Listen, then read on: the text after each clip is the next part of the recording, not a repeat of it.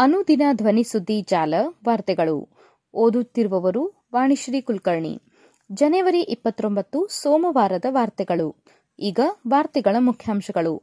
Supreme court ಸಂಕೀರ್ಣಕ್ಕೆ ರೂಪಾಯಿ ಎಂಟುನೂರು ಕೋಟಿ ಕೇಂದ್ರದ ಅನುದಾನ.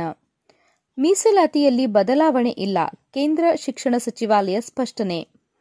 ಜಾತಿಗಣತಿ ವರದಿ ಸ್ವೀಕರಿಸಲು ಸಿದ್ಧ, ಮುಖ್ಯಮಂತ್ರಿ ಘೋಷಣೆ. ಎನ್ಡಿಎ ಅವಧಿಯಲ್ಲಿ ಹೆಚ್ಚಿದ ಇಡಿ ದಾಳಿ. ಗ್ರಾಮ ಪಂಚಾಯಿತಿ ಕಾಯ್ದೆ ತಿದ್ದುಪಡಿ ಸುಗ್ರೀವಾಜ್ಞೆ ಜಾರಿ. ಈಗ ವಾರ್ತೆಗಳ ವಿವರ. ಸುಪ್ರೀಂ ಕೋರ್ಟ್ ಸಂಕೀರ್ಣಕ್ಕೆ ರೂಪಾಯಿ ಎಂಟುನೂರು ಕೋಟಿ ಕೇಂದ್ರದ ಅನುದಾನ. ಸುಪ್ರೀಂ ಕೋರ್ಟ್ನ ಕಟ್ಟಡ ಸಂಕೀರ್ಣದ ವಿಸ್ತರಣೆಗಾಗಿ ಕೇಂದ್ರ ಸರ್ಕಾರವು ರೂಪಾಯಿ ಎಂಟುನೂರು ಕೋಟಿ ಮೊತ್ತದ ಯೋಜನೆಗೆ ಅನುಮೋದನೆ ನೀಡಿದೆ ಎಂದು ನವದೆಹಲಿಯಲ್ಲಿ ಪ್ರಧಾನಿ ನರೇಂದ್ರ ಮೋದಿ ಭಾನುವಾರ ಹೇಳಿದರು. ಸುಪ್ರೀಂ ಕೋರ್ಟ್ನ ವಜ್ರ ಮಹೋತ್ಸವದ ಉದ್ಘಾಟನಾ ಸಮಾರಂಭದಲ್ಲಿ ಮಾತನಾಡಿದ ಅವರು, ಸುಲಲಿತ ನ್ಯಾಯವು ಪ್ರತಿಯೊಬ್ಬ ಭಾರತೀಯ ನಾಗರಿಕನ ಹಕ್ಕು. ಸುಪ್ರೀಂ ಕೋರ್ಟ್ ಇದನ್ನು ಒದಗಿಸುವ ಮಾಧ್ಯಮವಾಗಿದೆ ಎಂದು ತಿಳಿಸಿದರು.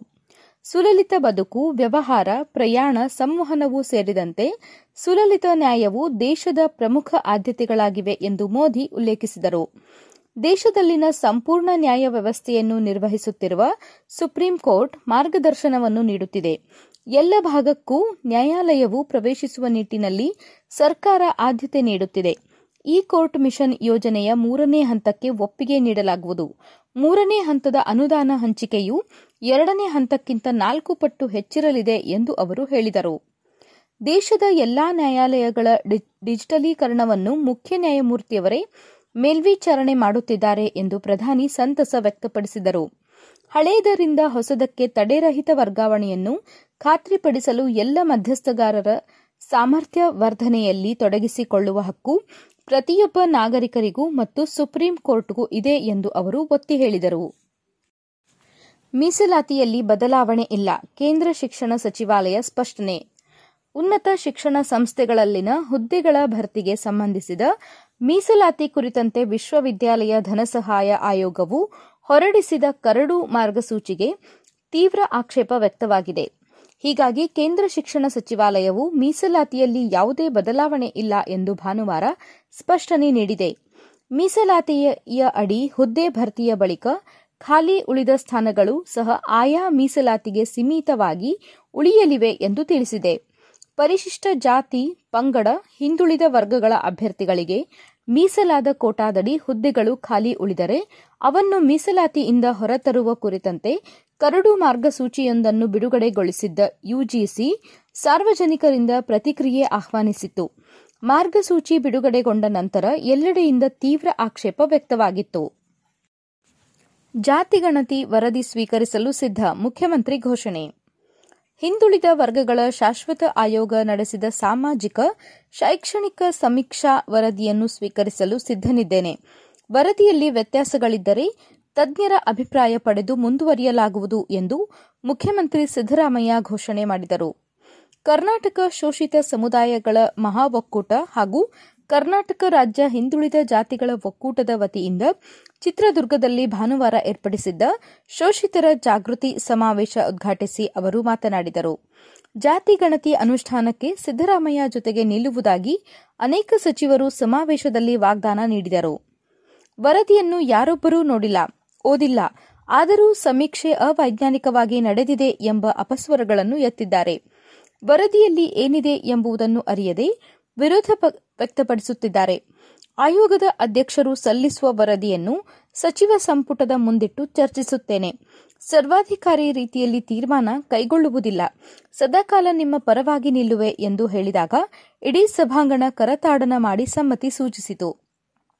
ಮೊದಲ ಬಾರಿ ಮುಖ್ಯಮಂತ್ರಿಯಾಗಿದ್ದ ಅವಧಿಯಲ್ಲಿ ಸಾಮಾಜಿಕ ಮತ್ತು ಶೈಕ್ಷಣಿಕ ಸಮೀಕ್ಷೆಗೆ ಎಚ್. ಕಾಂತರಾಜ್ ನೇತೃತ್ವದ ಆಯೋಗಕ್ಕೆ ಸೂಚನೆ ನೀಡಿದ್ದೆ.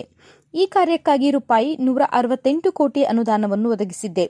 ನನ್ನ ಅಧಿಕಾರದ ಅವಧಿಯಲ್ಲಿ ವರದಿ ಪೂರ್ಣಗೊಂಡಿರಲಿಲ್ಲ. ಆ ಬಳಿಕ ಮುಖ್ಯಮಂತ್ರಿಯಾಗಿದ್ದ H. D. Kumaraswamy BS Yediyurappa ಹಾಗೂ ಬಸವರಾಜ ಬೊಮ್ಮಾಯಿ ಜಾತಿ ಗಣತಿ ವರದಿ ಸ್ವೀಕರಿಸಲಿಲ್ಲ ಎಂದು ಅಸಮಾಧಾನ ವ್ಯಕ್ತಪಡಿಸಿದರು.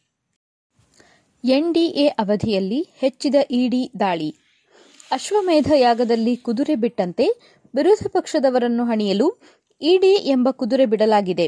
ಪಂಜಾಬ್, ರಾಜಸ್ಥಾನ್, ದೆಹಲಿ, ಬಿಹಾರ್, ಮಹಾರಾಷ್ಟ್ರ, ಕರ್ನಾಟಕ ಹಾಗೂ ತೆಲಂಗಾಣದಲ್ಲಿ ಇಡಿ ಕಾರ್ಯಾಚರಣೆಗಳು ನಿರಂತರವಾಗಿ ನಡೆದಿರುವುದು ಇದಕ್ಕೆ ಸಾಕ್ಷಿ ಎಂದು ಪತ್ರಕರ್ತ ಕೃಷ್ಣಪ್ರಸಾದ್ ಅಭಿಪ್ರಾಯಪಟ್ಟಿದ್ದಾರೆ.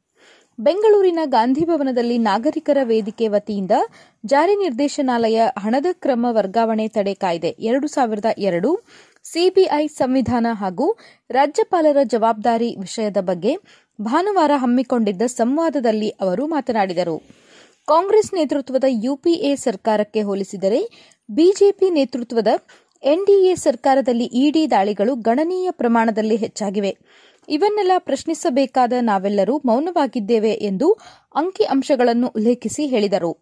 ನಿವೃತ್ತ ಲೋಕಾಯುಕ್ತ ಎನ್ ಸಂತೋಷ್ ಹೆಗಡೆ ಮಾತನಾಡಿ, ಜನರಿಂದ ಜನರಿಗಾಗಿ ಜನರಿಗೋಸ್ಕರ ಇರುವ ಪ್ರಜಾಪ್ರಭುತ್ವದ ರಾಜನೀತಿ ಮೇಲೆ ಜನರು ಇಟ್ಟಿರುವ ನಂಬಿಕೆಯನ್ನು ಸುಳ್ಳು ಮಾಡುತ್ತಿರುವ ಪ್ರಜಾಪ್ರಭುತ್ವದ ಎಲ್ಲ ಅಂಗಗಳ ಪ್ರತಿನಿಧಿಗಳು ವೈಯಕ್ತಿಕ ಲಾಭಕ್ಕಾಗಿ ಕಾನೂನುಗಳನ್ನು ದುರುಪಯೋಗಪಡಿಸಿಕೊಳ್ಳುತ್ತಿದ್ದಾರೆ ಎಂದು ಅಭಿಪ್ರಾಯಪಟ್ಟರು.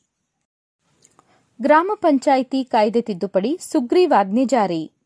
ರಾಜ್ಯದ ಗ್ರಾಮ ಪಂಚಾಯಿತಿಗಳನ್ನು ಪುನರ್ ರಚಿಸುವ ಸಂಬಂಧ ಕರ್ನಾಟಕ ಪಂಚಾಯತ್ ರಾಜ್ ಕಾಯ್ದೆ ಹತ್ತೊಂಬತ್ತು ನೂರ ತೊಂಬತ್ಮೂರಕ್ಕೆ ಕೆಲವು ತಿದ್ದುಪಡಿಗಳನ್ನು ಸೂಚಿಸಿ ತಾವರ್ ಚಂದ್ ಗೆಹ್ಲೋಟ್ ಅವರು ಭಾನುವಾರ ಸುಗ್ರೀವಾಜ್ಞೆ ಹೊರಡಿಸಿದ್ದಾರೆ. ಈ ಸಂಬಂಧ ರಾಜ್ಯ ಸಚಿವ ಸಂಪುಟ ಸಭೆ ಮಾಡಿದ ಶಿಫಾರಸ್ಸಿಗೆ ಅನುಗುಣವಾಗಿ ರಾಜ್ಯಪಾಲರು ಕರ್ನಾಟಕ ಪಂಚಾಯತ್ ರಾಜ್ ಸುಗ್ರೀವಾಜ್ಞೆ ಹತ್ತೊಂಬತ್ತು ನೂರ ತೊಂಬತ್ತೊಂಬತ್ತಕ್ಕೆ ಭಾನುವಾರ ತಮ್ಮ ಅಂಕಿತ ಹಾಕಿದ್ದಾರೆ. ವಾರ್ತೆಗಳನ್ನು ಕೇಳಿದಿರಿ ವಂದನೆಗಳು.